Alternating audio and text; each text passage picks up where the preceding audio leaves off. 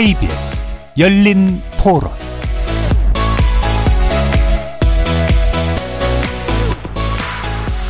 안녕하십니까. KBS 열린 토론 정준희입니다.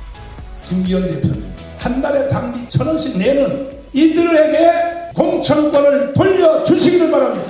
이걸 수용하면 제가 새로운 정당 창당을 잠시 보류하겠습니다. 조기 귀국 가능성은 현재로서는 없다고 아니, 봐도 될까요? 그날 말씀드릴게요. 근데 제가 수업, 수업이 있어서 들어가겠습니다. 국민의힘 논란의 중심에 있는 전광훈 사랑제일교회 목사의 기자회견 내용, 그리고 민주당 동봉투 의혹에 연루된 송영길 더불어민주당 전 대표의 인터뷰 내용 차례로 들으셨는데요. 오늘은 KBS, 오늘 KBS 열린 토론은 총선을 1년 앞두고 각자의 위기에 빠진 여야 상황을 짚어보려고 합니다. 현재 국민의힘 내부에서 가장 큰 골칫거리는 전광훈 사랑제일교회 목사의 행보입니다. 국민의힘과의 결별을 선언할 것으로 예고됐던 지난 17일 기자회견에서 돌연 전국민 당원 가입 운동을 주장하며 당을 향해 공천권 폐지까지 요구하고 나섰는데요. 그동안 소극적 대응으로 일관해오던 지도부도 비판 대열에 합류하며 적극 대응에 나서고 있습니다. 국민의힘은 연일 이어지는 전광훈 리스크를 어떻게 극복할 수 있을지, 그리고 정치권의 숨은 과제인 종교와 정치의 관계는 어떻게 풀어가야 할지 정리해 보겠습니다. 한편 민주당은 송영길 전 대표와 관련된 돈봉투 의혹이 일파만파로 커지고 있습니다. 파리에 머물고 있는 송 전 대표는 귀국이 아닌 기자회견을 택한 상황, 당내 혼란과 부담이 가중되고 있는데요. 이재명 대표의 사법 처리 이슈에 이어서 총선의 또 다른 위험 요소가 되고 있는 돈봉투 의혹이 정치권에 어떤 파장을 미치게 될지 함께 정리해 보겠습니다. KBS 열린 토론 지금부터 시작합니다. 살아 있습니다. 토론이 살아 있습니다. 살아있는 토론, KBS 열린 토론. 토론은 라디오가 진짜입니다. 진짜 토론, KBS 열린 토론. 오늘 논의 함께 해주실 세 분 소개해 드립니다. 정호김 전 새누리당 의원 나오셨습니다. 안녕하십니까. 정호김입니다. 신경민 전 더불어민주당 의원 함께 하셨습니다. 네, 안녕하세요. 신경민입니다. 박원석 전 정의당 의원 자리해 주셨습니다. 네, 안녕하세요. 박원석입니다. KBS 열린 토론 문자로 참여하실 분은 샵 9730으로 의견 남겨주시면 됩니다. 단문은 50원, 장문은 100원의 정보 용료가 붙습니다. KBS 일라드의 모든 프로그램은 유튜브를 통해서도 함께 하실 수 있습니다. 여러분의 많은 관심 부탁드리겠습니다.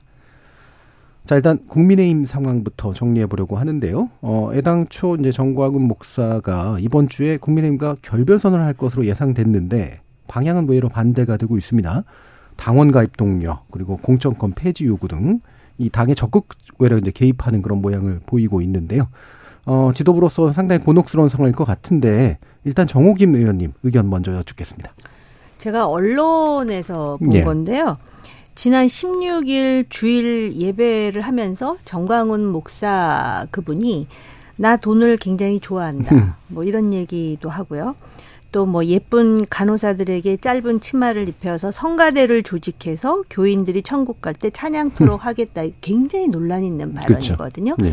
교회 목사님들이 예배에서 설교 이렇게 안 하실 거예요. 제가 네. 알기로는. 그런데 그런 전광훈 목사의 한마디 한마디에 의해서 국민의 힘이 휘둘리는 것 같은 네. 이 모양새가 상당히 많은 사람들에게 도대체 정광훈 목사가 국민의 힘에 얼마나 큰 영향력이 있길래라는 음. 인상을 주고 있거든요. 사실은 실질적으로 얼마나 영향력이 있는가의 여부보다 마치 또 영향력이 있는 것 같이 보여지는 그런 인상이 예. 저는 더 심각한 문제라고 봅니다. 그러다 보니까는 뭐 정광훈 목사로부터 추천을 받아서 당원이 된 사람 에게 어 당원 탈당을 뭐 이제 네. 어 권유한다거나 뭐 이런 몇 가지 조처를 취한다고는 하는데요.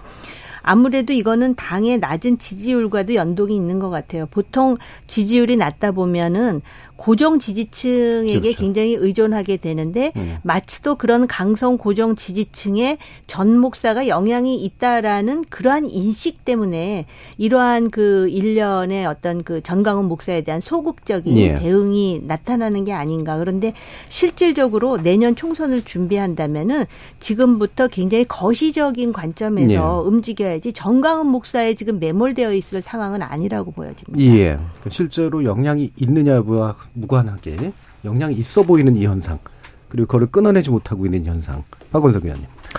근데 실제 그 전광훈 목사는 어 과거부터 저렇게 얘기를 해왔던 분이에요. 예.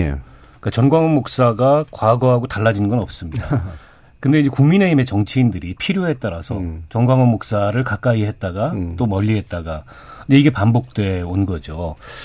김재원 최고위원의 그 5.18 발언으로 발단이 되긴 했지만 그 이전에 전광훈 목사가 주최하는 태극기 집회에 많은 국민의힘 보수 정치인들이 그 집회 단상에 서서 김기현 대표만 하더라도 이사야 같은 선지자다 이런 예. 말씀을 하셨고 과거에 뭐 황교안 전 대표, 나경원 의원, 또 오세훈 서울시장 음. 이런 분들이 다 과거 야당 시절에 어, 그 국회 국회 의석수를 가지고서는 국민의힘이 힘을 못 쓸때 예.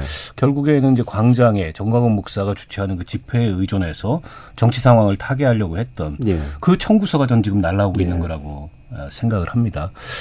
발단이 됐던 김재원 최고위원에 대한 아마 징계가 논의되는 것 같은데요. 뭐 그 징계는 징계대로 하더라도 저는 김기현 대표가 다른 당의 다- 대표고 그분은 우리 당하고 상관없는 사람이다. 우리 예. 당하고 무슨 상관이냐.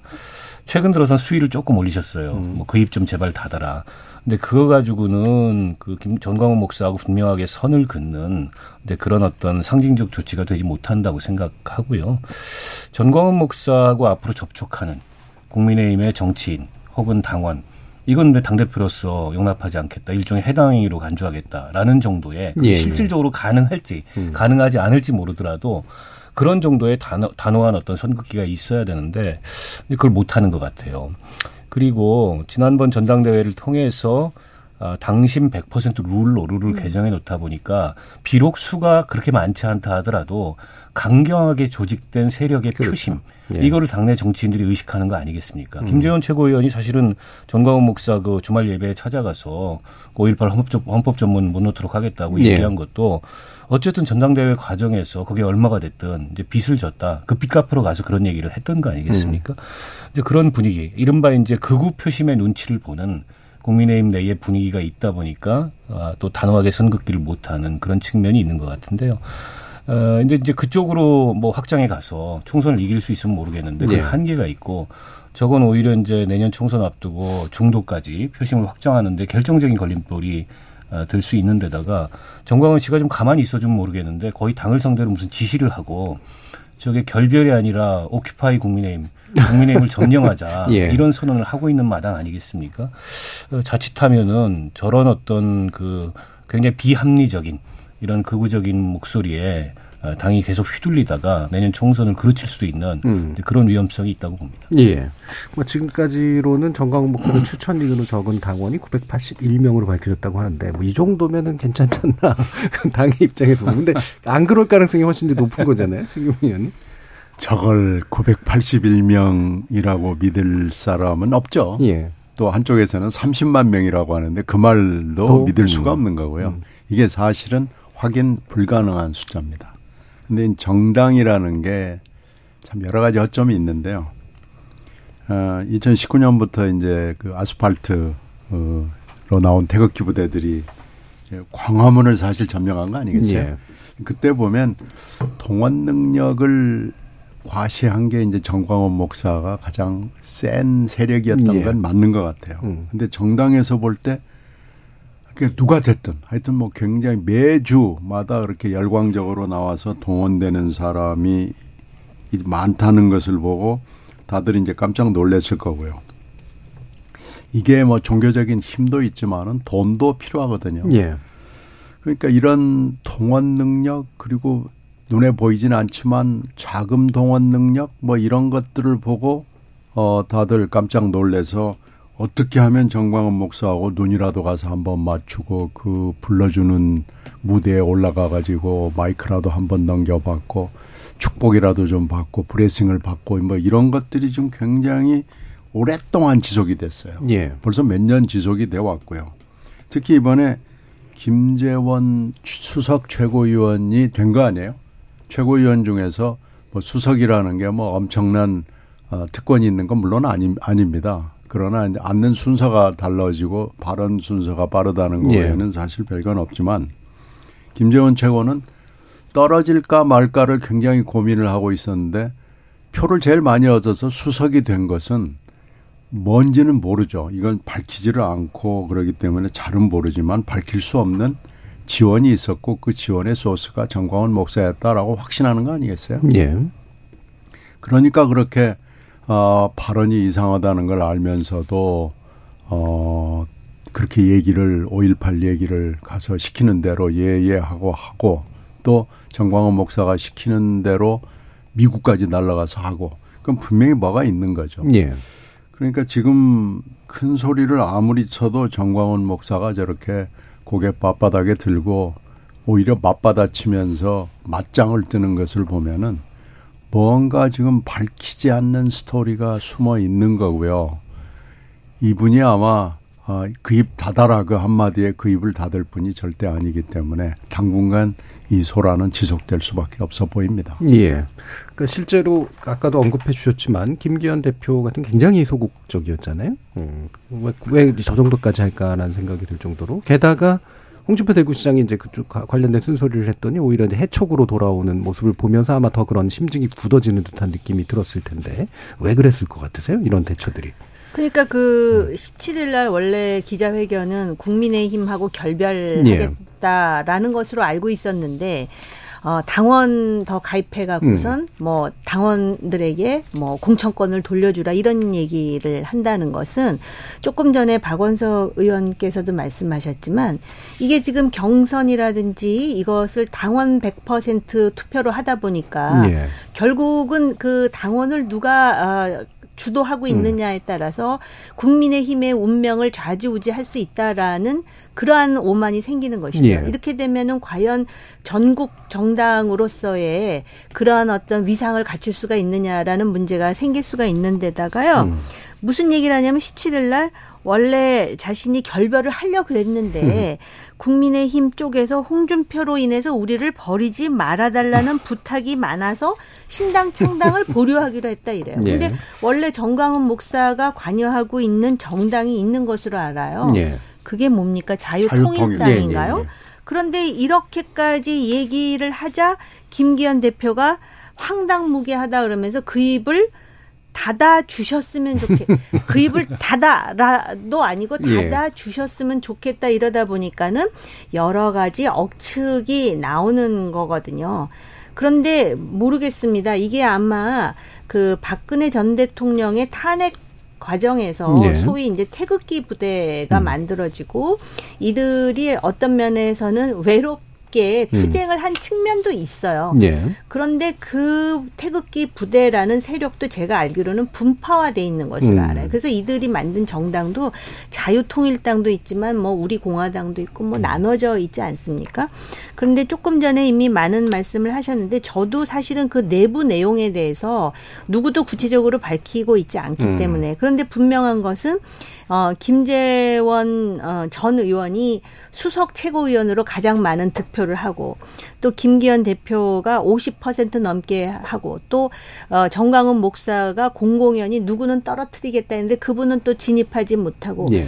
자기가 예측한 대로 뭔가 맞는 것 같은 외연을 보이다 보니까 그런 불필요한 오해를 지금 국민의힘 쪽에서 받는 것은 사실이거든요. 그리고 아마 총선이 가까우니까 혹시 집토끼 지지자들이 떠날까봐 예. 두려워하는 예. 심리도 작동을 하는 것 같은데요. 일단 중도를 먼저 선점하게 되면 그 집토끼도 자연스럽게 견인되고 예. 또 설득력 있게 그들에게 아, 다시 당을 지지해달라고 호소할 수 있는 그런 소구력도 생기거든요. 아무튼 간에 전광훈 목사에 의해서 이렇게 생사 여탈이 잡혀가지고 흔들리는 듯한 불필요한 곡해 이거를 어떤 식으로 떨쳐내느냐가 지금 국민의힘의 숙제가 돼버리고 말았습니다. 예.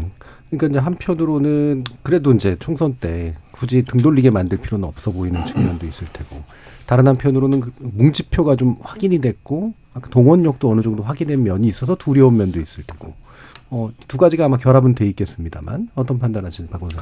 그러니까요. 사실 네. 이게 그 전당대회 룰을 저렇게 당신 100% 바꾼 것의 부작용이 예상했던 것보다 더 커지는 거죠. 예.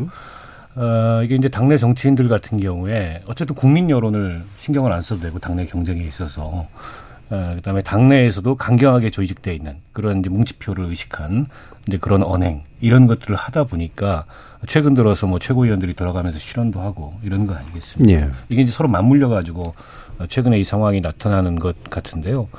사실 정광훈 씨가 국민의힘에 어느 정도의 영향력을 미칠 수 있는지를 확인할 방법은 없습니다. 음. 거기에는 이제 본인의 뭐 약간의 과대망상도 있고 자아도취도 있는 것 같고 근데 저는 뭐 홍준표 시장이 하신 말씀이 말씀 자체로는 틀린 게 없다고 생각합니다. 예.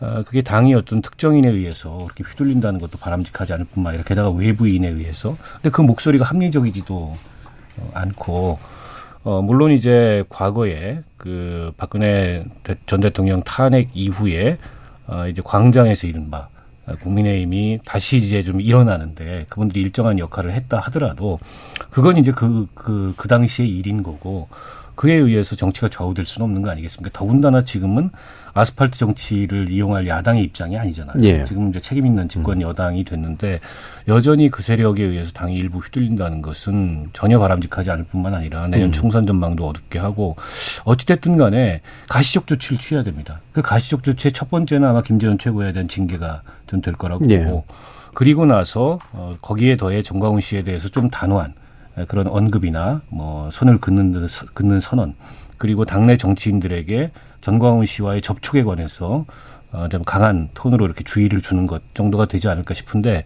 여전히 좀 무슨 이유에선지 그렇게까지 음. 그 김기현 대표도 그렇고 당 지도부에서 강한 목소리가 나오지는 않는 것 같아요. 아마 이분이 아그 뭐 동원력이 있는 것도 있지만 성직자다 보니까 예. 그에 대해서 조금 그 꺼려하는 건 아닌가 이런 생각도 드는데 사실 정광훈 목사는 한기총 회장에 취임했다가 그 한기총에서 사실상 뭐 거의 방출을 당한 예. 셈이고 또 일부 교단에서는 이적으로까지 지금 규정이 돼 있는 상태여서 과연 저분을 목회자라고 볼 수 있을까라는 어떤 지적마저도 일각에서는 나오거든요. 그래서 국민의힘이 뭐 다른 걸 다 떠나서 지금 당장 이렇게 조성돼 있는 위기 탈출을 하기 위한 제스처로서뿐만이 아니라 아, 내년 총선을 앞두고도 그렇고 우리 책임 있는 집권 여당으로서의 역할을 수행하기 위해서도 이제 저런 세력에 휘둘리거나 일부라도 이제 그런 모습을 보이면 안 된다고 생각합니다. 예. 신경부 의원님. 글쎄 지금 기독교라고 하고 한기총의 대표회장을 했다는 것을 굉장히 과시를 해요. 예. 어, 저도 어, 한참 전에 한기총을 방문했을 때 이분을 봤어요. 음. 그런데 그 당시에는 이제 야당 대표를 수행을 해서 간 자리였는데 좀 초면인데 깜짝 놀랐습니다. 예. 어, 어떻게 그래도 명색이 야당 대표를 모시고 갔는데 야당 대표한테 어 그렇게 심하게 얘기를 할 수 있는가라는 다음에 보니까 이분이더라고요. 아하. 그러니까 지금 최근에 여러 가지 행태를 보면 금방 정호김 의원이 얘기하는 것도 있지만 하느님 까불어라고 얘기하는 그 부분은 사실은 이단이라고 얘기하는 종교에서도 이렇게 얘기하지는 않거든요. 이단을 넘어서서 이건 굉장히 심한 얘기고 그러니 그러니까요.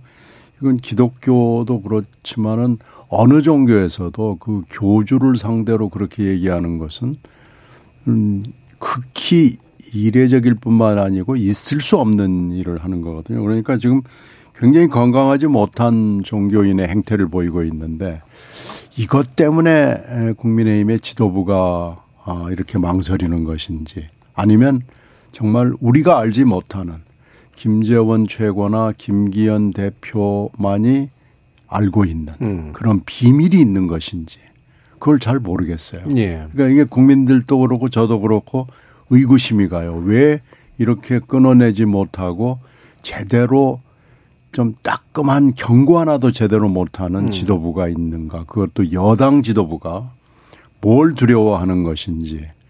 어, 뭐 집토끼 뭐 이런 얘기도 물론 있을 수 있는데 이게 과연 집토끼인가? 예. 아, 라는 생각도 들고 이게 과연 어, 종교의 목회자의 모습인가 하는 것도 드니까요. 제일 가시적 조치를 아까 김재원 최고의 징계라고 얘기했는데 김재원 제 최고가 어 이제 셀프로 자진 사퇴할 수도 있- 있는 거 아니겠어요? 그러면 징계 전에 자진 사퇴를 하는 것을 한번 심각하게 고려를 해보든지 음. 뭔가 하여튼 그것도 조치를 지금 셀프 징계, 셀프 징계가 4월 한 달 동안은 안 나타나겠다는 게 김재원 최고의 지금 셀프 징계 내용인데 그 셀프 징계를 그러면 기다려보자. 지금 뭐 이런 것도 아닐 거고요. 뭔가 하여튼 착착착착 뭐가 진행된다는 느낌을 음. 국민들이나 이 여의도 정가에서 받지 못하고 있습니다. 그러니까 자꾸 의심을 하는 거죠. 이거 뭐가 있는 거 아니야? 정말 밝힐 수 없는 뭔가 비밀이 여권 수뇌부 내부에 있는 거 아닌가라는 음. 생각이 들고요. 또 황교안 전 대표가 아, 방송에 나와가지고 얘기를 했잖아요. 상당히 많은 숫자의 공천을 직접적으로 요구했다 그러는데 예. 그러면 그 정도면은 조금 더 확실하게 얘기를 할 수 있어야 됩니다. 사회자가 몇 명을 요구했습니까? 뭐 그러니까 그것도 얼버무리면서 음. 뭐 하여튼 굉장히 많습니다. 정도로 그냥 얼버무리는데 황교안 대- 전 대표는 뭐가 두려운 거예요. 그러니까 지금 이런 것들이 자꾸 쌓이니까 뭐가 있는 거 아닌가 이런 의심이 드는 거죠. 예. 그럼 이거 약간 넓혀가지고요. 이게 이제 뭐 일반 이제 기성 종교하고 또 요처럼 이렇게 뭔가 이렇게 정치로 영향력을 미치기 위해서 이제 조직되는 그런 이제 종교 행위 방식하고는 좀 다르긴 합니다만 그래도 이제 지- 지역구에 계시거나 또는 정치 활동을 하다 보면 모든 종교에 신경을 쓸 수밖에 없는 그런 상태라는 게 생기지 않습니까? 그래서 신앙심과는 무관하게 이게 어느 정도까지 선을 긋고 어느 정도까지 그래도 약간 이제 친밀한 모습을 보여야 되느냐 이게 굉장히 어려운 선택의 문제일 텐데요. 어떠셨어요? 이게 우리나라 예. 정치가요. 선거를 하려면은 조직이 굉장히 네. 중요한데 그런 그 합법적이면서도 상당히 그 영향력 있는 조직을 가진 음. 그 세력이라는 표현은 뭐하지만 종교 단체예요. 그렇죠. 그러니까 개신교는 말할 것도 없고 천주교도 천주교 그렇고, 그렇고, 불교도 불교도 그렇고 그래서 웬만한 정치들이 법명에다가 예. 또 교회 가면 찬송가 부르고 뭐 이거는 그냥 예, 아주 세례명도 가지고 그렇게 있고. 또 예. 스님들이나 또 목사님들 그렇게 이해하시는 정도이거든요.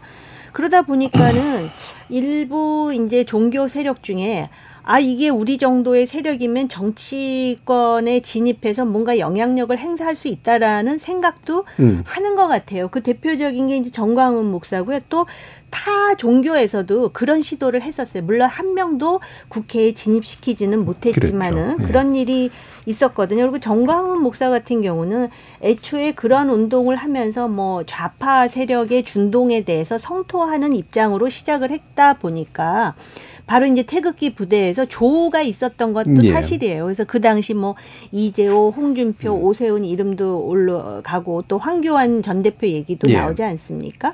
그리고 지금까지도 정광훈 목사에 대해서 또 긍정적으로 말하는 김문수 음. 노사 노사 정위원회. 정위원장도 예, 예. 또 있잖아요. 그러다 보니까는 이제 음. 여러 가지 그 근거는 없으나 상상을 하게 되는 거거든요. 그런데 또 제가 또 찾아보니까요. 우리나라 정치가 사실 다른 나라의 현대 정치에 비해서 일천하죠, 역사가. 예. 그런데 보니까 종교인이면서 정치를 했던 인물도 적지 않더라고요. 예. 목사인데 또 국회에 진입하신 분도. 계시고요. 근데 음. 분명히 이거는 좀 병리적이라고 봐야 돼요. 그러니까 예를 든다면 이제 독일에 기독민주연합이라고 있잖아요. 예, 그렇죠. 걸출한 콘라드 음. 아데나워서부터 시작해갖고 메르켈에 이르기까지. 근데 그 기독교라는 거가 앞에 이름에 붙어 있긴 하지만 상당히 중도적이면서 그렇죠. 중도 우파의 그런 정치 스펙트럼을 지향하거든요. 또 그 과거의 그런 어떤 유명한 사람 중에서도 정치에 일정 정도 관여하면서 선한 영향력을 행사하죠. 선한 예. 영향력. 음. 이거는 지금 논란이 되고 있지 않습니까? 언어에서부터 시작해가지고 그리고 본인이 정치를 하겠다는 것이 아니라 자기의 세력이 진입해서 완전히 막강한 통제를 하겠다는 거 아니에요. 예. 본인의 통제 하에 있어야 뭐가 될 것 같은 얘기를 하면서 때로는 이제 하나님까지도 음. 그런 식의 영향력이기 때문에 굉장히 그 걱정하는 것이고요. 그러다 보니까는 어떤 목사님이 칼럼을 쓰셨는데 이런 말씀을 하셨어요. 예수께서는 칼을 드는 자는 칼로 망한다고 예. 말씀하셨다. 주먹을 드는 자는 주먹으로 망하는 것이다. 그리고 이웃에게 미련한 놈이라고 하는 자는 연자맷돌을 목에 걸고 바다에 빠지는 것이 나을 것이라 경고하셨다. 아마 이런 말씀이 있나 봐요. 예. 근데 어 사실 지금 이런 그 일련의 어떤 정치 행위 그리고 그거에 대해서 국민의 힘이 사실 지금 속수무책인 음. 것 같은 입장을 보여주는 거는 제가 볼 때도 이거는 빨리 정리가 돼야 된다. 그리고 이제 김재원 수석 최고에 대해서 뭔가 징계를 해야 된다 또는 정리를 해야 된다라는 입장은 대통령실에서도 조금 이제 뭐 예. 언급이 됐다라는 얘기가 언론을 통해서 나오고 또 어, 그, 모 국회의원인데 대통령실과 상당히 가까운 것으로 인식되는 그 국회의원이 또 인터뷰를 하면서 얘기를 하는 거 봐서는 김재원 의원에 대해서는 뭐 얘기가 나오는데 전광훈 목사에 대해서는 No. 사실 근데 그렇다 해서 당적이 있는 것도 아니고 그러다 보니까 조심스럽긴 하겠지만 이 국민의 힘이 참 포지셔닝 하기가 어, 쉽지 않은 뭔가 저간의 예, 속사정이 있는 것처럼 보이는 이 자체가 없어져야 된다고 생각해요. 예. 네. 이를테면 이제 김문수 경산위원장 같은 경우는 이제 선출직을 더 하실 분은 아닌 것 같은데 왜 그럴까 싶기도 하고. 근데 또 지역구를 하시는 분들한테는 굉장히 또 고민거리긴 할것 같아요. 예. 그참 고민이죠. 그래서 그러니까 이제 저, 저기 정치인한테 종교가 뭐냐고 그러면은 이제 기천불이라고 얘기를 해요. 예. 거기다가 이제 또 뭐 그 기천불 플러스 알파를 얘기하는 분도 음. 있고요. 정말 무시할 수 없습니다. 음. 아, 그리고 어 특히 이제 기독교처럼 개방적인 음, 종교는 가령 이제 제가 아니 천주교나 뭐 불교입니다 이렇게 얘기를 해도 예. 그럼 뭐 기독교도 하셔도 되겠네요. 이제 이렇게 이렇게 하기 때문에 예. 그 굉장히 기독교 쪽은 특히 이제 기독교의 교파 중에서는 굉장히 아, 공격적이고 적극적인 예. 교파들이 또 있거든요. 기독교 안에 또 그 교파들이 굉장히 많기 때문에 음. 그 안에서도 그 갈등이 좀 있죠.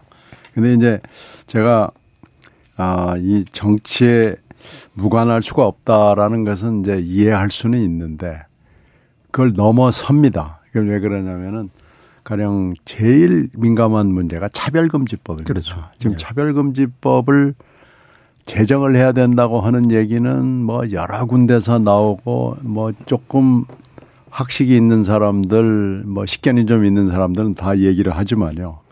이게 이제 지역으로 내려가서 어, 종교계 인사들을 만나면은 이건 거의 결사적으로 반대합니다.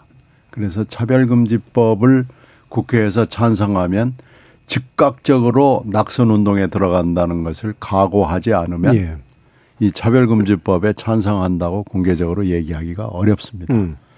그러니까 이렇게 따지면 이제 정치의 표에 관여를 하게 되면서 입법까지 또 정책까지 관여를 하게 되는 굉장히 심각한 상황이고요.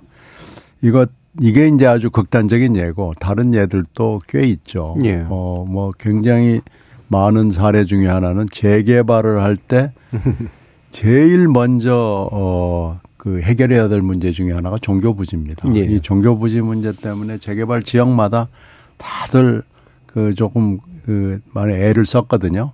그러니까 이 문제도 또 어떻게 좀 원칙을 가지고 했으면 좋겠는데 하는 그런 사례가 굉장히 많아요. 예. 근데 이제 종교 부지는 우선적으로 하기 때문에 그 지역민들하고 이해 갈등이나 충돌이 굉장히 심하죠. 그래서 그래서 이 종교라는 것이 그냥 아, 뭐 신을 섬기거나 아니면 착한 생각만 하고 이러는 게 아니고 굉장히 많은 현실 문제에서 네. 맞닥뜨리고 어떤 경우에는 국가의 정책하고도 맞닥뜨리는 경우가 있기 때문에 사실은 이게 지역에서 해결할 수 없는 문제예요. 음. 그 어떻게 보면은 대통령 수준에서 해결을 해야 되는 문제도 꽤 나올 때가 있습니다. 그래서 예. 이 종교의 문제는 사실 헌법에는 뭐 이제 분리가 돼 있잖아요. 정치에 관여하지 예. 않는 걸로 돼 있고 뭐 허- 특히 종교 문제 나올 때마다 헌법 조항 얘기를 하는데 현실에서는 그 헌법 조항이 좀 무력한 거 아닌가? 저는 그렇게 느낍니다. 예. 말씀 주신 차별금지법 같은 경우도 이제 물론 견해 차이는 일부 존재하나 대체로 취지에는 동의하는데 정당원들이 의원들이 근데 말 그대로 이제 지역에 있는 특정 개신교 단체나 이런 데들이 아주 극렬하게 반대하기 때문에 말씀처럼 낙선할 각오가 아니면 안 되는 그런 상태다라는 얘기들 많이 하시더라고요. 선생님. 저도 지난 총선 치를 때 그 지역의 개신교 목사님들이 모이신 일종의 청문회 자리죠. 예. 거기에 이제 불려갔던 적이 예, 있습니다. 예. 차별금지 사상 검증을 받으셨군요. 예, 그렇죠. 저하고 이제 심상정 의원하고 둘이 예. 불려가 가지고 예. 그 문제를 가지고 목사님들하고 한동안 이제 토론을 했는데 어쨌든 뭐 저희는 저희 입장을 말씀드리고 어, 가급적 좀 소통을 하기 위해서 또 설득을 하기 위해서 노력을 했는데 쉽지는 예. 않더라고요. 근데 이제 뭐 기독교 일반이 차별금지법을 전체가 반대하는 건 아니고 좀 보수적인 교단이 아주 강경한 반대를 하고 있고 그게 이제 차별금지법이 국회 문턱을 넘는데 하나의 큰 이제 어, 과제이고 또 걸림돌이기도 한데요. 근데 이제 지금 정광훈 목사의 행태는 특정한 정책에 반대하는 거하고는 또 다른 문제인 것 네, 같아요. 네, 네. 저는 그 특정한 정책에 대한 반대는 또 종교적 세계관이라는 게 있을 수 있기 그렇죠. 때문에 종교의 교리가 있고 있을 수 있다고 보고 있을 수 있는 이견이고 그걸 가지고 토론을 할 수 있다고 봅니다. 근데 전광훈 목사는 그게 아니고 정치 일반에 혹은 정, 정, 이, 저, 정당의 의사결정 일반에 본인이 개입해서 그걸 좌우하려고 하고 누구를 공천을 줘라 마라. 뭐 나한테 공천 몇 자리를 줘라. 공천권을 뭐 누구한테 돌려줘라. 이거는 사실은 있을 수 없는 일인 거죠. 예. 앞서 이제 헌법적 원칙 말씀해 주셨지만 아니 기독교 국가를 표방하는 나라에서도 이 정교의 분리는 일반적인 헌법의 원칙이에요. 하물며 그런데 우리는 뭐 국교를 두고 있지 않은 나라고 헌법에 정교 분리의 원칙이 분명하게 있는데 이제 종교인이 저런 식의 행태를 한다는 거는 제가 보기에는 그건 종교적으로도 용납되기 어려운 거 아닌가. 예. 정치적으로뿐만이 아니라. 라는 생각이 들고 그런 면에서도 어, 더 이상 이제 이런 정치적 개입을 국민의힘이 허용하거나 어, 용납하거나 이래서는 안 된다는 어, 생각이 들고요. 때때로 이제 종교인들의 정치적 발언이 문제가 되는 경우들이 있습니다. 특히 이제 뭐 카톨릭에서도 최근에 정의구현 사회관의 신부님들이 대통령에 대해서 좀 강한 톤의 비난 발언을 해서 그거 가지고 논란이 있기도 했는데 근데 이제 그런 것도 좀 차원이 다른 것 같아요. 음. 이제 과거에는 특히 독재 정권 시절에 그 합법적으로 정치적 이견이나 반대를 목소리를 뭐 반대의 목소리를 낼 수 있는 공간이 없다 보니까 예. 그나마 종교가 그런 배경이 돼서 정의구현 사재단 같은 조직도 그렇게 구성이 된 거고 예. 또뭐 도시산업 선교회라든지 그렇죠. 이런 단체들을 통해서 어떤 사회적인 현안에 대해서 비판의 목소리를 냈던 창구가 아, 됐었고 과거에 김수경, 김수환 추기경 네. 같은 분도 이제 그런 어떤 시국 그 발언을 많이 하셨었지 않습니까? 근데 지금 정광훈 목사가 보이는 행태는 그런 것과도 좀 다른 예. 것 같고 모든 종교는 사실은 억강부약이라는 그런 가치를 가지고 있습니다. 예. 아, 탐욕을 견제하고 그리고 약자를 어쨌든 돌보는 이런 어떤 가치를 갖고 있기 때문에 우리 사회에 좀 부조리하거나 음. 내지는 강자가 약자를 지나치게 억압하고 짓밟는 이런 모습에 대해서 종교가 목소리를 낼 수 있죠. 그걸 예. 가지고 무슨 정치 개입이다, 정치 발언이다, 그렇게 얘기 우리가 그렇게 얘기하지는 않지 않습니까? 그건 또 이제 종교인들로서 하나의 소명으로서 마땅히 할 수 있는 일이라고 보는데 지금 정광훈 씨의 행태는 그것도 아니에요. 이건 그야말로 종교라는 외피를 쓰고 정, 정치를 좌우하려는 어, 이런 굉장히 어떻게 보면 불순한 음. 이런 시도이기 때문에 그에 대해서는 저는 뭐 여야를 넘어서서 어, 이 정치 공동체가 용납할 수 있는 문제는 아니라고 보고 그 국정농단 사건 때 최순실 씨 근데 그 최순실 씨의 부친 그 최태민 그분도 이제 목사였지 않습니까? 예. 그분이 사실은 그 존재를 우리가 많이 몰랐는데 어쨌든 그 국정농단 사건을 거치면서 아주 오래된 에, 그런 정치 개입이나 정치 관여, 뭐 인사에도 개입하고 예. 이랬더니 이제 그 어두운 역사가 드러났는데 자칫하면 이제 이제 그런 어떤 도화선이 될 수 있기 때문에 그런 거에 대해서는 애초부터 분명히 선을 어, 긋고 확실하게 전 잘라내는 게 바람직하다고 생각합니다. 예. 음, 그래서 이제 종교인의 정치 참여나 정치적 발언 또는 정치적 행동 일반이 이제 문제인 거냐 아니면 이 경우처럼 이제 특정 정당을 좌지우지하고 인적으로 뭔가를 밀어놓고 이득을 얻으려는 그런 종류의 이제 정치 행동이 문제인 거냐 그런 이제 이야기를 좀더 한번 들어봤으면 좋겠습니다. 바로 그런 예. 부분과 관련해 가지고 음. 제가 볼 때는 그 국민의힘 당원이라든지 예. 또는 전체 어, 구성원들이 정광훈 목사의 영향력에 대해서 어, 두려워하는 것 같지는 음. 않고요. 지도부를 중심으로 해서 일련의 어떤 그 개인적인 관계들은 좀 있었던 게 아닌가. 예. 지금 그러다 보니까는 어, 그런 사람들을 중심으로 해서 조금 그 조심하는 음. 그런 태도가 보여지는 게 아닌가. 저는 생각할 때 어찌됐든 간에 뭐 그 아스팔트에서 여러 가지 시위를 주도하고 했기 때문에 영향력이 없다고는 생각하지 음. 않지만 그 영향력이라는 게 상당히 제한적일 거라고 생각을 해요. 왜냐하면은 이번 지금 그 당대표 경선에서는 아주 뭐 그 노골적으로 본인의 영향력을 이렇게 과시하지만 그 이전에 이번에 당대표 경선이라든지 뭐 대선 후보 경선이라든지 할 때 이러한 세력들이 큰 영향력을 미쳤다라는 근거는 별로 없어요. 그리고 예. 어, 황교안 대표가 대표가 될 때도 대표가 된 다음에 뭐 정강훈 목사를 만나서 무슨 어떤 이야기를 나눴는지는 모르겠지만 그런 차원에서 그리고 요번에 또 당 대표의 경우에 이제 최고위원회에 있어서 누가 제일 표를 많이 받고 뭐 이런 얘기를 하지만은 사실은 정광훈 목사 그 조직의 힘도 일정 정도 영향력이 있는지 없는지 모르겠지만 실제로 당 내에서 여러 가지 변수들이 작동했다라는 방증들이 음. 있습니다. 그렇기 때문에 그런 것에 대해서 지레 이렇게 그 겁을 먹을 필요가 있는가? 뭐 980명보다 더 되 겠지만 뭐 아주 많이 잡아서 만 명 정도라고 또 말하는 사람도 있거든요. 그리고 무엇보다도요. 이 기독교 신자이면서 나라가 좌경화되거나 또는 좌파들에 의해서 주도되는 거를 우려하는 목소리는 굉장히 많아요. 왜냐하면 네. 애초부터 이 좌파와 기독교하고는 상극이지 않았습니까? 음. 역사적으로. 그렇다 해갖고 모든 개신교도들이 전광훈 목사를 따르는 건 아니지 않습니까? 예. 그렇기 때문에 국민의힘 지지자들 중에 개신교 성도분들이 전부 정광훈 목사하고 일련의 관계를 갖고 있다고 생각하지도 않고 실제로 그렇지도 않습니다. 예. 그런 차원이라면은 당 지도부에서 좀 더 명쾌한 해법을 내릴 수 있는 환경이 있지 않느냐. 물론 이제 거기에서 나올 수 있는 그런 여파를 걱정하겠지만 제가 볼 때는 지금 그래야 될 시점이라고 봐요. 그래서 그, 어, 한마디로 그, 어, 리트머스가 뭐 음. 김재원 어, 수석 최고에 대한 징계를 어떻게 할 것이며 얘기를 하는데요. 뭐 그게 리트머스가 된다는 게 김재원 수석 최고로서는 굉장히 불행한 일이기는 하나 지금 시점상 예. 어떻게 할 수가 없어요. 일단은 선당 후사야 되지 않겠습니까? 네. 그럼 의원 입장이라도 한마디 듣죠. 지금으로서는 이제 지켜보는 수밖에 없는데 그 뭐 내밀한 게 혹시 있는지는 모르지만 그것을 고백을 할 리는 없을 것 같고요. 예. 지금 여러 가지로 봐서 이제는 겉으로 드러나는 공식적인 것을 지켜봐야 되는데 결국은 지금 여러 최고위원들이 다 각종 사고를 쳤습니다마는 아무래도 관심이 가는 것은 김재원 최고위원에 대한 조치를 어떻게 할 것이냐 아니면 본인이 직접 사퇴를 해버릴 것이냐 이런 것인 것 같아요. 그리고 해촉 이홍 시장에 대한 해촉도 뭐 이거하고 지금 관련이 있는데 이거에 대해서도 좀 설명을 해줘야 될 거예요. 예. 어, 왜 이렇게 할 수밖에 없었는 것인지 갑자기 어느 날 전화해 가지고 해촉하겠다고 하는 것도 좀 이상해 보이고요.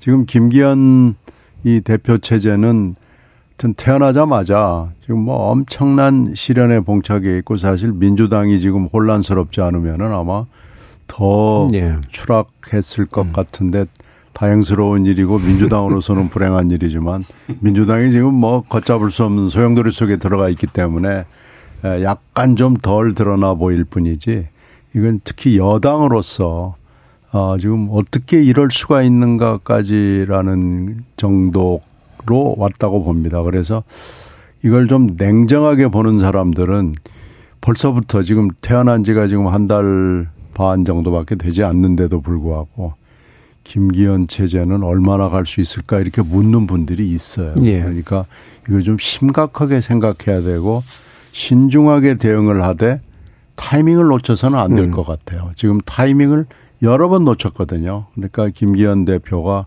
그 타이밍을 잡는데 너무나 미숙한 결정을 시리즈로 하고 있는 것으로 보입니다. 예. 뭐 방금 신 의원께서 민주당 얘기도 해주셔가지고 바로 이어지는 2부에서 민주당 관련된 이야기 더 나눠보도록 하겠습니다. 유튜브를 통해서 김지영님께서 종교인도 세금 내긴 냅니다. 다만 필요 경비비도 엄청 공제할 수 있어서 문제이긴 하죠라고 또 문자 주셨습니다. 자, 청취자 여러분들이 보내신 문자가 더 있어가지고요. 한번 들어보겠습니다. 정희진 문자 캐스터. 네, 지금까지 여러분이 보내주신 문자들 소개합니다. 1353님. 본인의 주장대로 한국을 대표하는 목사라면 기독교인들의 평균적인 상식과 도덕 안에서 생각해야죠. 비상식적인 행동과 언행을 일삼는데 한국을 대표하는 목사라고 할 수 있나요? 유튜브에서 조이용님. 정치와 종교란 주제에서 전광훈 씨가 종교계의 대표성을 띠는 게 아이러니입니다. 전광훈 씨는 본인이 회장으로 있던 한기총에서도 제명되지 않았습니까? 기독교에서도 인정받지 못하는 인물을 종교인이라고 볼 수는 없을 것 같습니다. 3272님. 국민의힘은 당대표, 최고위원 선거를 넘어 지난 대선 때에도 큰 영향을 끼쳤다고 생각하기 때문에 전광훈 목사에게 소극적 대응으로 일관하는 것이 아닐까요? 3096님. 전 연행은 믿음이 있는 목회자라고 할 수 없다고 봅니다. 단지 재물이나 표를 쫓는 정치인이나 세력들이 전광훈 씨 같은 사람이 계속 영향력을 행사할 수 있도록 두는 거겠죠. 사이비 목회자는 스스로 소멸할 수밖에 없을 겁니다. 2085님. 이번 전광훈 목사 논란을 기회로 종교계도 확실하게 정치와 선을 긋는 자세가 필요하고 정치계도 표만 구걸하듯 종교계에 기웃거리는 행태는 사라져야 합니다. 정치와 종교 확실히 분리해야 한다고 봅니다. 라고 보내주셨네요. 네, KBS 열린 토론. 이 시간은 영상으로도 생중계하고 있습니다. 유튜브에 들어가셔서 KBS 일라디오 또는 KBS 열린 토론을 검색하시면 지금 바로 토론하는 모습 보실 수 있습니다. 방송을 듣고 계신 여러분이 시민 농객입니다. 계속해서 청취자 여러분들의 날카로운 시선과 의견 보내주세요. 지금까지 문자캐스터 정희진이었습니다. 토론은 치열해도 판단은 냉정하게 복잡한 세상을 바꾸는 첫 걸음은 의외로 단순할지도 모릅니다. 평일 저녁 7시 20분 당신을 바꾸는 질문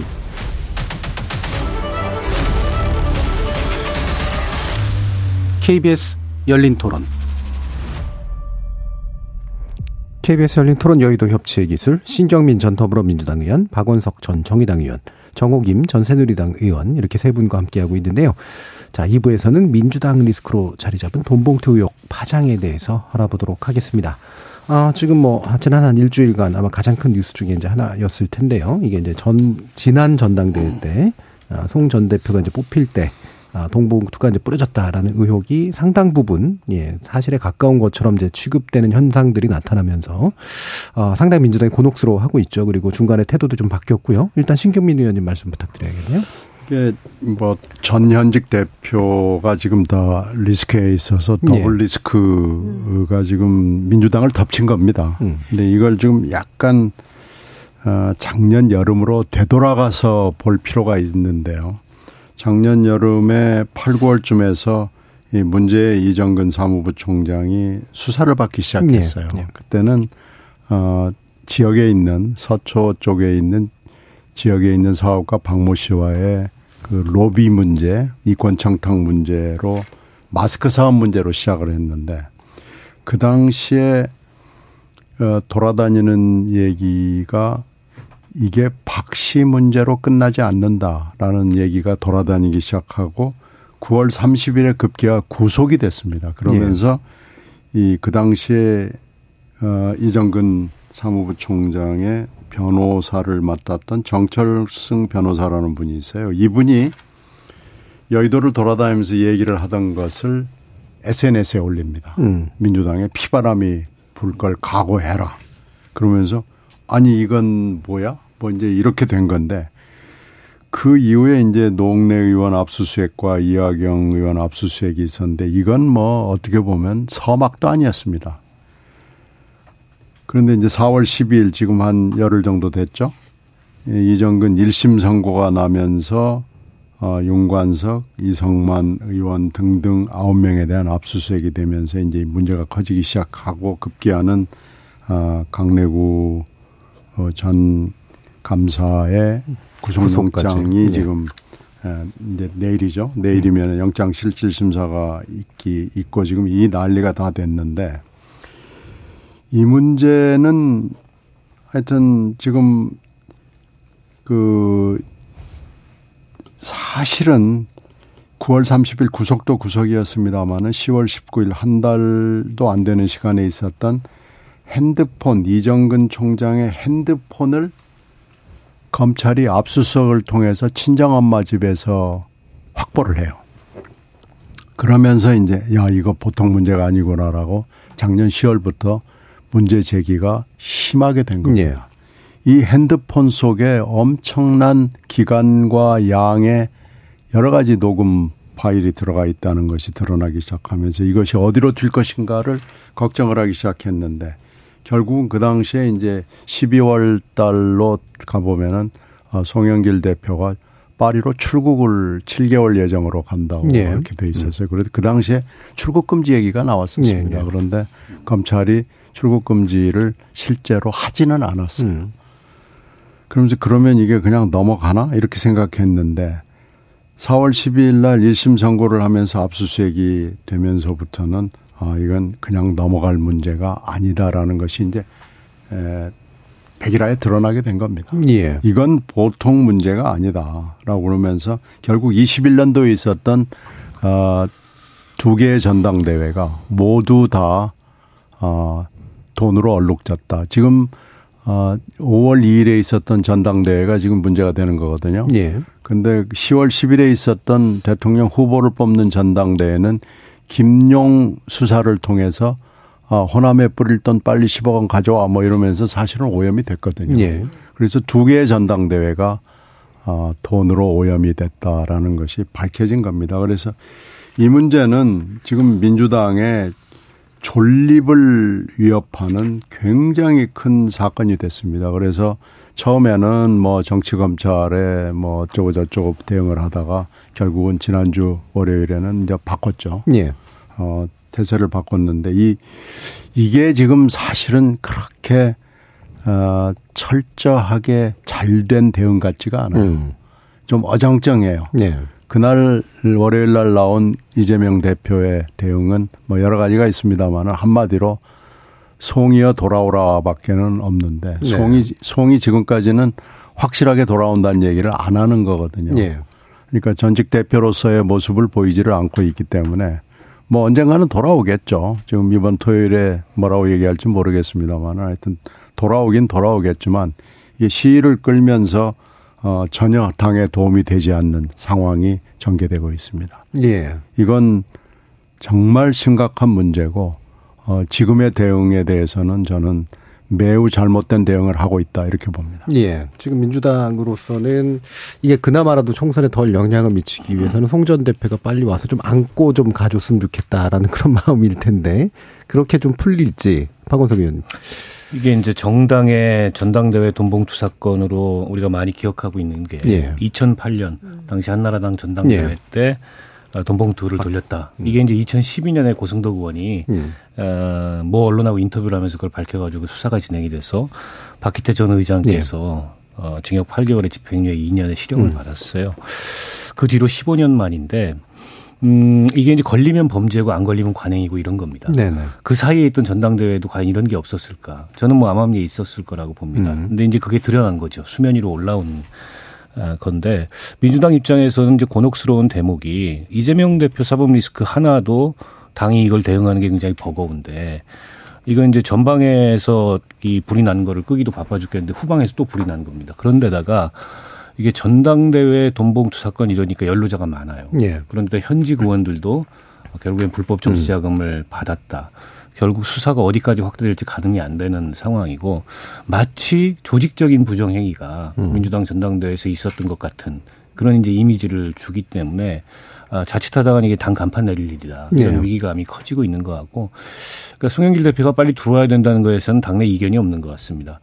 근데 들어온다고 그럼 진화가 되겠냐? 음. 제가 보기에는 뭐 들어온다 그래서 진화가 될 문제는 아니라고 보고 뭐 어떻게 할 거냐 그러면 가뜩이나 이재명 대표가 본인 사법 리스크로 입지도 약하고 명분도 약한데 본인 문제는 전당적으로 방탄 대응을 하면서 이 문제는 그와 다르게 단호하게 대응할 수 있을까? 그럼 예. 이재명 대표가 할 수 있을까? 이런 음. 의구, 의구심이 있는 거잖아요. 근데 그렇다고 다, 딱히 대안도 없어요. 지금 민주당이. 음. 뭐 갑자기 뭐 이재명 대표를 대신한 어떤 리더십을 만들어내기도 어렵고 예. 그러면 결국엔 저는 그냥 가시화되는 그 문제들부터 빨리빨리 잘라내야 된다. 음. 지금 두 분 의원이 그 압수수색이 되고 피의자 특정이 됐잖아요. 과거 같으면 이런 일이 있으면은 결백을 증명하고 돌아오겠다 이러고 자진 탈당하고 이게 수순입니다. 예. 비록 꼬리 자르기라는 얘기를 들을지언정. 음.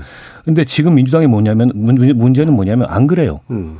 왜냐면 이건 다 무슨 검찰의 정치 보복이고 야당 탄압이고 이렇게 대응을 한단 말이죠. 예. 처음에 프레임을 그렇게 잡았다가 아닌 것 같으니까 바꾸긴 했지만 당사자들은 여전히 예. 이제 그런 생각을 갖고 있어요. 그에 대해서 누가 뭐라 그러지도 못하는 상황이고 이렇게 가면은 다 같이 죽는 거죠. 그래서 저는 단호해야 된다. 냉정하고 잔인한 결정을 해야 되고 결국엔 문제가 되는 족족 다 잘라내야 된다. 현직 의원들 명단이 드러나서 상당한 개연성이 있고 혐의점이 나온다. 이러면 사법적 결론이 내려지기 전에라도 예. 정치적으로는 잘라내야지. 그러지 않으면 불이 안 꺼집니다. 음. 그 송영길 대표에 대해서는 마찬가지예요. 귀국 안 한다라고 하면 당이 취할 수 있는 가장 높은 수위의 그런 조치를 취해야지 어물쩡하다가는 다 같이 가는 겁니다. 예. 어떻게 보면 예, 이런 게 이제 전화위복의 계기가 되기도 해요. 2012년에 그 사건이 터졌는데 아, 새누리당 박근혜 비대위로 당명 바꾸고 예, 예. 체제 바꾸면서 그해 총선에서 이겼어요. 음. 다질 거라는 예상을 뒤엎고. 어, 내년 총선이 아직 1년 남은 상황이기 때문에 이것만 가지고서 뭐 민주당이 총선에서 큰일 났다.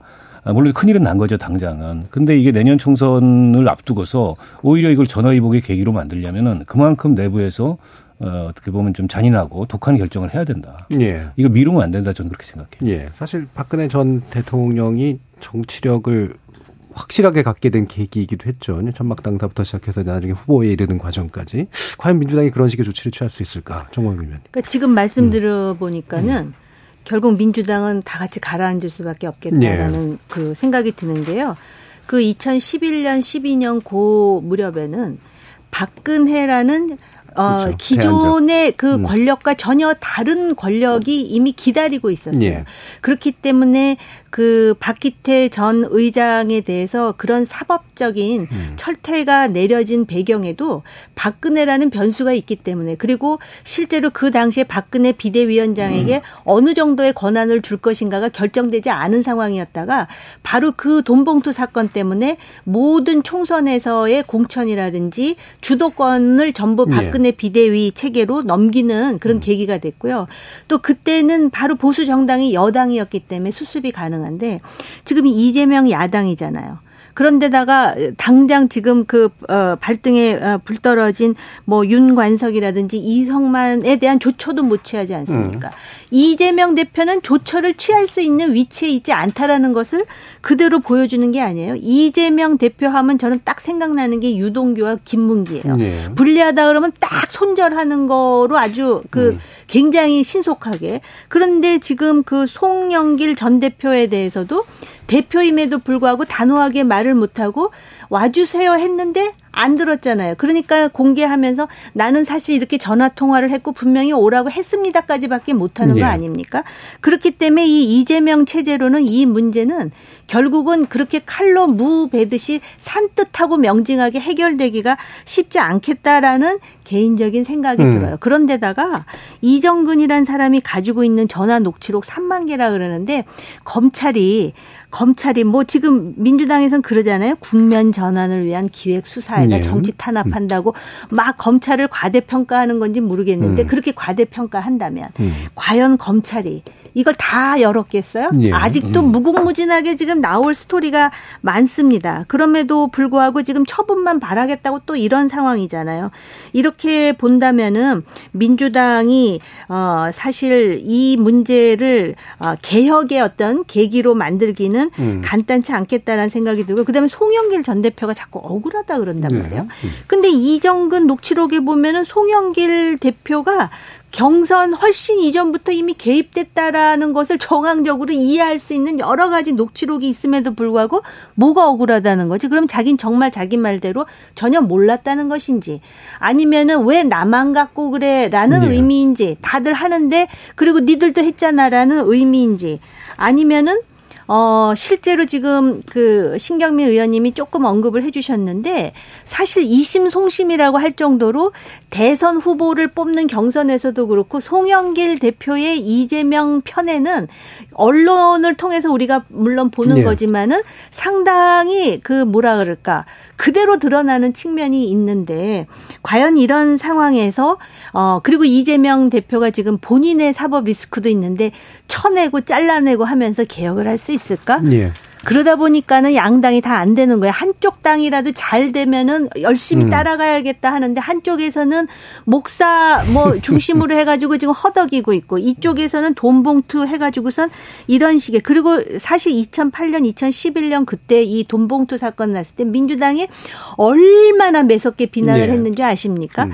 그런데 지금 그 특히 친명계를 중심으로 해서 이렇게 소극적인 태도를 보이는 것에 대해서 과연 음. 내년에 심판을 할 유권자들이 어떻게 생각할 것인지 예. 굳이 설명할 필요도 없을 것 같습니다. 그러니까 지금 민주당 내에서 이게 뭐 밥값도 안 된다. 음. 뭐 밥, 밥, 밥 먹고 뭐 휘발유 놓고 예. 이런 성격의 돈이다. 이런 얘기가 나오면 안 됩니다. 그렇죠. 어, 이게 액수의 크고 작음의 문제가 아니거든요. 그렇죠. 15년 만에 정당의 전당대회 돈 봉투가 도는 사건입니다. 거기에 현역 의원이 10명, 20명 연루돼 있다.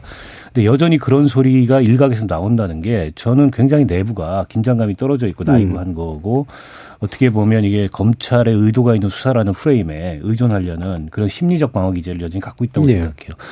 저는 정우 의원님 말씀하셨듯이 이재명 대표 체제에서 이 문제를 단호하고 명징하게 다루기 어렵다. 아, 그러기 쉽지 않을 거다. 저도 그런 생각이 들어요. 그렇다면 이재명 대표도 놔야 됩니다. 예. 이거 다 죽는데요. 이렇게 되면은. 그리고 글쎄요. 검찰의 정치적 고려 없는 공정한 수사를 촉구한다. 검찰이 정치적 고려를 왜 안 합니까? 언제 검찰이 이 정도 규모의 사건을 가지고 정치적 고려 없이 정말 수사만으로 하- 했겠어요. 상수라는 거죠. 그랬다면 예. 정치 검찰이라는 얘기를 들었겠습니까? 얼마든지 정치적 고려하고 완급 조절하고 예. 그렇게 할 거란 말이에요. 속, 이 속도 조절하고 방향 자기들이 프레임 그 만들어 가지고 세우고 그걸 감안했을 때 결국 이걸 끊어낼 수 있는 가장 어떻게 보면 과감한 조치를 취해야 되는데 음. 이재명 대표 스스로의 약점 때문에 그걸 못 한다. 그럼 놔야죠. 예. 지금 그 전화기가 뭐 한두 개가 아니고 검찰이 확보하고 있는 전화기도 물론 있고 또 이정근 부총장의 에, 가족이 갖다 주는 검찰에 제공하는 전화기도 있다고 그래요. 거기에 또 USB도 있다고 그러고 그러면은 도대체 검찰이 확보하고 있는 증거가 어디까지인지를 전혀 짐작을 할 수 없는 상황이에요. 그래서 이게 지금 현재 벌어지고 있는 이 송영근 이게 사실은 어떻게 보면 송영근 송영길. 아, 송영길의 스캔들이 되어버렸는데 예. 송영길 스캔들 말고 또 다른 스캔들이나 여러 가지 비리가 나올 가능성도 배제할 수는 없거든요. 예. 그런데 지금 여러 의원들이 입을 열어가지고 뭐 정성호, 서영교, 장경태, 우상호, 박성준 이런 사람들이 화를 북돋우는 얘기를 한단 말이에요. 그러면 이걸 얘기를 하면 또 언론사가 가지고 있는 녹음 파일을 뒤져가지고 이걸 반박을 하는 녹음 파일이 또 나오고 예. 지금 이러, 이게 되풀이 되는데 지금 이재명 대표가 할 수 있는 건 할- 해야 되는 것은 굉장히 많습니다. 어떻게 보면 첫 번째로 기초조사를 해야 됩니다. 음. 수사의 방해가 물론 되지 않는 한도에서 기초조사를 해서 사실 확인은 해야 됩니다. 그런 단위는 조직의 단위는 지금 필요한데 그거 지금 안 했죠. 그리고 관계자들이 이미 드러난 관계자들이 어 국회의원도 있고 당직자도 있고 많이 있거든요. 이런 사람들 출당을 하건 적어도 탈당 권유를 하건 무슨 조치를 취해야 되거든요. 예. 단호하고 신속한 조치가 필요한데 이것도 지금 못 하고 있습니다. 그리고 당이 나서서 확인되는 사실에 대해서는 고발을 해야 됩니다. 그러니까 수사 의뢰를 하고 수사 협조를 해야 됩니다. 이것도 지금 안 하고 있죠. 송 돌아와다오 이렇게 이렇게 부드럽게 할 일이 아니고 송이 돌아오지 않으면은 아무리 전직 대표라도 우리가 단호한 조치를 취할 수밖에 없다는 걸로 분명하게 얘기를 해줘야 되는 겁니다. 그것도 해줘야죠. 그리고 아까 그 의원들 함구령 내려가지고 이 일에 대해서는 사과하는 멘트가 아니면은 아예 입을 열지를 마라. 마라. 음. 아, 그입 닫아라를 지금 여기에 예. 지금 해야 되고요. 그리고 어, 이 체포동의안 문제가 필연코 올 수밖에 없기 때문에 본인의 체포동의안, 이 대표의 체포동의안을 포함을 해서 이 체포동의안이 올 경우에 대비한 사실은 태세도 점검을 해야 되고 이것도 국민들한테 분명히 얘기를 해야 됩니다. 예. 이, 이 체포동의안에 대해서 앞으로는 그러면. 방탄 논리를 아, 안 세우겠다랄지 세우겠다랄지 이거 분명히 해야 돼 해야 됩니다. 그리고 이제 궁극적으로는 어 당을 어떻게 아, 당 특히 당내 선거의 문제를 어떻게 개선을 해 나가서 당을 개혁할 것이냐. 당 당명을 유지할 수 있을 것이냐. 예. 뭐 이런 당의 철저한 안으로부터 밑으로부터 뒤집어 엎는 당의 개혁을 어떤 단위를 통해서 하고 내가 걸림돌이 된다면 내가 아, 물러날 수도 있다. 이런 그 사직생의 각오를 국민들 앞에 밝혀줘야 되거든요. 이런 여섯 일곱 가지의 얘기를 월요일 날 해줬어야 됩니다. 그 전에 예. 말을 좀 실수했더라도 음. 월요일 날 이런 사직생의 각오를 국민 앞에 내놨어야 되는데 송이여 돌아오라 이 한마디하고 지금 만 거예요. 예. 그럼 이게 지금 대단히 대표로서 특히 이 위기의 시기의 대표로서 적절하지 못하고 전혀 아무것도 안 하고 손 놓고 있는 거죠. 예. 지금 유튜브를 통해서 여러 의견들 들어오고 있는데요. 써니 강님은 송영길 전 대표는 당에게 부담 그만 주고 빨리 들어와 정리하십시오라는 말씀 주셨고요. 유튜브를 통해서 또 라하님이 민주당 몇몇 의원들이 액수가 적다고 하던데 조그마한 잘못이라도 잘못으로 여기지 않으면 그대로 부패하고 맙니다 라는 의견 주셨습니다. 또 따뜻한 밤님은 민주주의 꽃은 선거라고 하던데요. 민주당은 뒷돈 돌리면서 선거를 치른 셈이네요. 민주당이 민주주의 꽃을 꺾었습니다라는 말씀도 주셨습니다. 상당히 아픈 말씀도 많이 주고 계신데 결국은 이제 일부 논의하고 합쳐보면 거대 양당이 지금 다 공통적으로 겪고 있는 리스크고 그렇다고 해서 뭐 제3의 어떤 대안들이 또 뚜렷하게 보이진 않는데 약간의 물밑 작업들은 좀 있어 보이긴 합니다만 실제로 그런 것들이 과연 전개됐을 있을까 이른바 이제 전개 개편까지는 아니라고 하더라도 어, 새로운 종류의 어떤 정당이라든가 아니면 기존 정당의 혁신이라든가 이런 게 가능할까? 박원석 의원님 어떻게 보세요? 글쎄요. 음, 그 사실은 민주당이 그동안에 도덕성을 정치적 자산으로 내세웠던 정당입니다. 예. 음. 국민의힘에 비하면. 예. 때문에 이제 이런 문제가 터지면 회복이 더 어려워요. 음. 어려운 측면이 있습니다. 그런데다가 적어도 당내 선거에서 뭐 이렇게 금품이 그게 얼마가 됐건 간에 그런 게 드러난 거는 민주당에서는 없었던 일이에요. 근데 이게 이제 앞서, 앞서서 이제 더블 리스크라고 신경민 의원님도 말씀해 주셨지만은 당대표 문제하고 이게 동시에 전현직 대표가 네.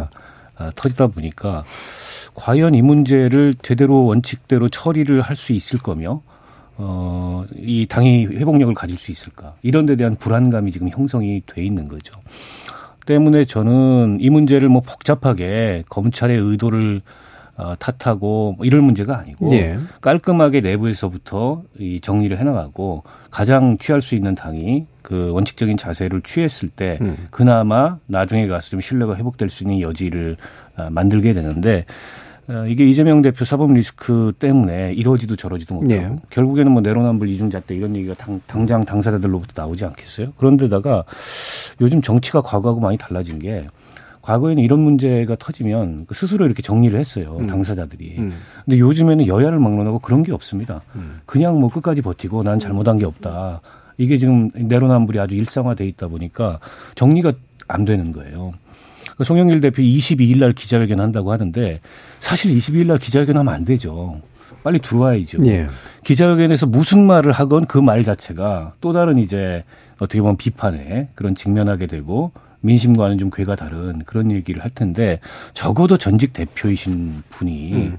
저는 그렇게 처신을 하면 안 된다고 생각하고요. 사법적 책임이 본인한테 어디까지 있는지는 들어와서 따져봐야 될 문제지만 사법적 책임 이전에 정치인은 정치적 책임이고 도의적 책임이잖아요. 근데 그걸 이정근 씨한테 다 뒤집어 씌운다 그랬어. 그게 뒤집어 씌워지겠습니까? 지금 보면 이정근 씨가 검찰 수사에 협력을 하고 있는 정황이 뚜렷해 보여요. 예. 그렇지 않으면 검찰이 현직 의원들을 음. 그 녹취록 증거만 가지고 피의자 특정하기가 어렵습니다.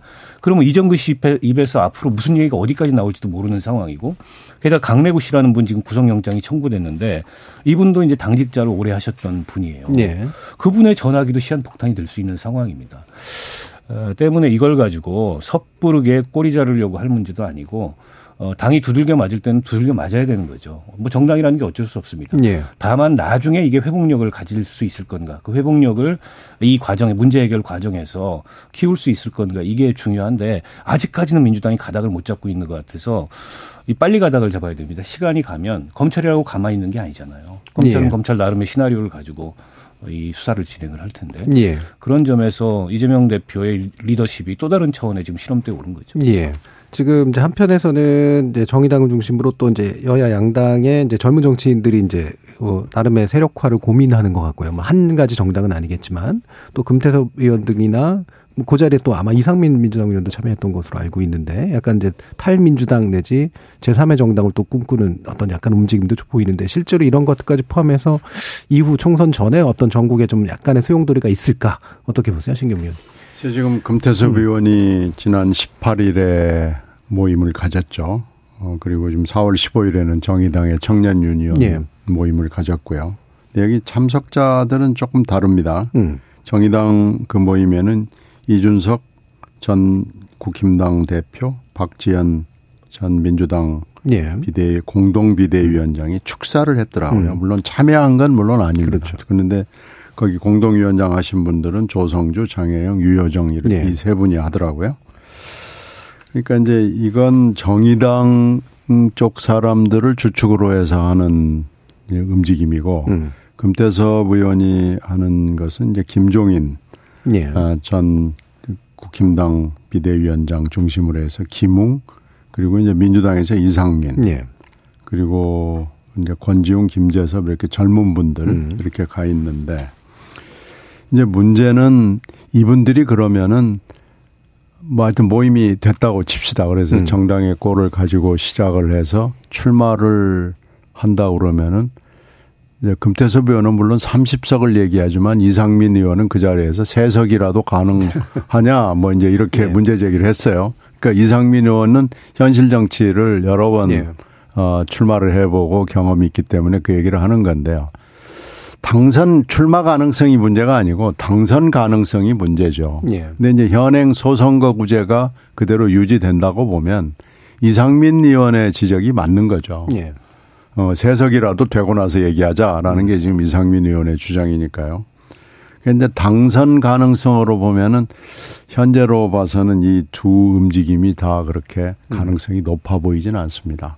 다만 선거구제가 혹시 뭐 가능성은 지금 얘기되고 있는 여러 가지 우리가 지난 시간에도 얘기하고 지지난 시간에도 네. 얘기했습니다마는 선거구제가 과연 이번에 중대 선거구제나 뭐 여러 가지 비례제 같은 것이 가능할 것이냐라는 예. 데 대해서 그렇게 가능성이 높다고 보는 분들은 많지는 않거든요. 예. 그렇게 따지면은 글쎄 움직임이 있는 건 알겠고 이 움직임이 처음 있는 것도 아니고 역대 많이 있었는데 성공한 적이 없지는 않지만 많지는 또 않았거든요. 그런 점으로 봤을 때 어, 이것이 어떻게 예, 결실을 매적할 수 있을 것인지는 예. 장담할 수는 매우 어렵다고 봅니다. 예. 정국 의원님. 음. 일단 답답한 게요. 예. 지금 이제 양당 주도로 시스템이 정착이 돼 있는데 지금 우리가 그 각 당의 대표에 대해서도 상당히 긴 시간 동안 얘기를 했는데 제가 들으면서 과연 당에 사람이 그렇게 없나? 음. 근데 없는 것도 아니에요. 근데 꼭 그런 사람이 되거든요. 그거는 뭐냐면은 기본적으로 양당제이기 때문에 대한민국의 다양한 구성들, 구성원들을 대표하지 못한다는 측면과 함께 그 각 당에서도 상당히 이렇게 극단적인 지형의 이해와 인식과 이념 정향을 가진 사람들이 주도하다가 이런 상황이 만들어졌다라는 것이거든요. 예.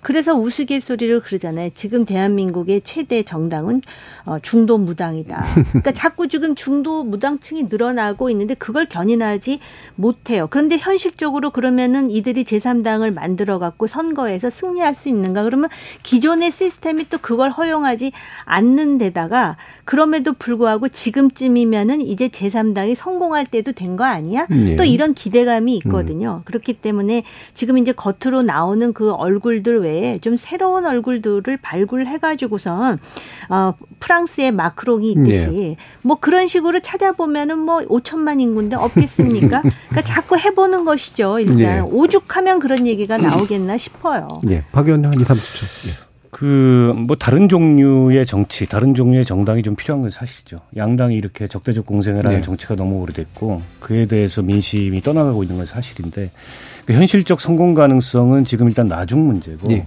일단 이게 양당 정치가 보여주는 아주 극단적인 퇴행의 산물인 것만은 분명한데 이대로 양당 정치가 그 음. 퇴행을 거듭한다면 저는 뭐 불가피할 거라고 봅니다. 예. 불가피할 텐데 또 양당 정치가 회복력을 갖게 되면 아무래도 제3지대 공간은 축소되겠죠. 예. 아직 1년 정도 남았는데 어떻게 전개될지 저도 뭐 섣불리 짐작하기는 어려운데 알겠습니다. 저런 얘기가 나올 네. 만합니다. 예. 자, 오늘 토론은 그럼 이것으로 모두 정리할까 하는데요. 오늘 함께 해 주신 세 분, 박원석 의원님, 그리고 정옥 의원님, 신경민 의원님, 세 분 모두 수고하셨습니다. 감사합니다. 고맙습니다. 감사합니다.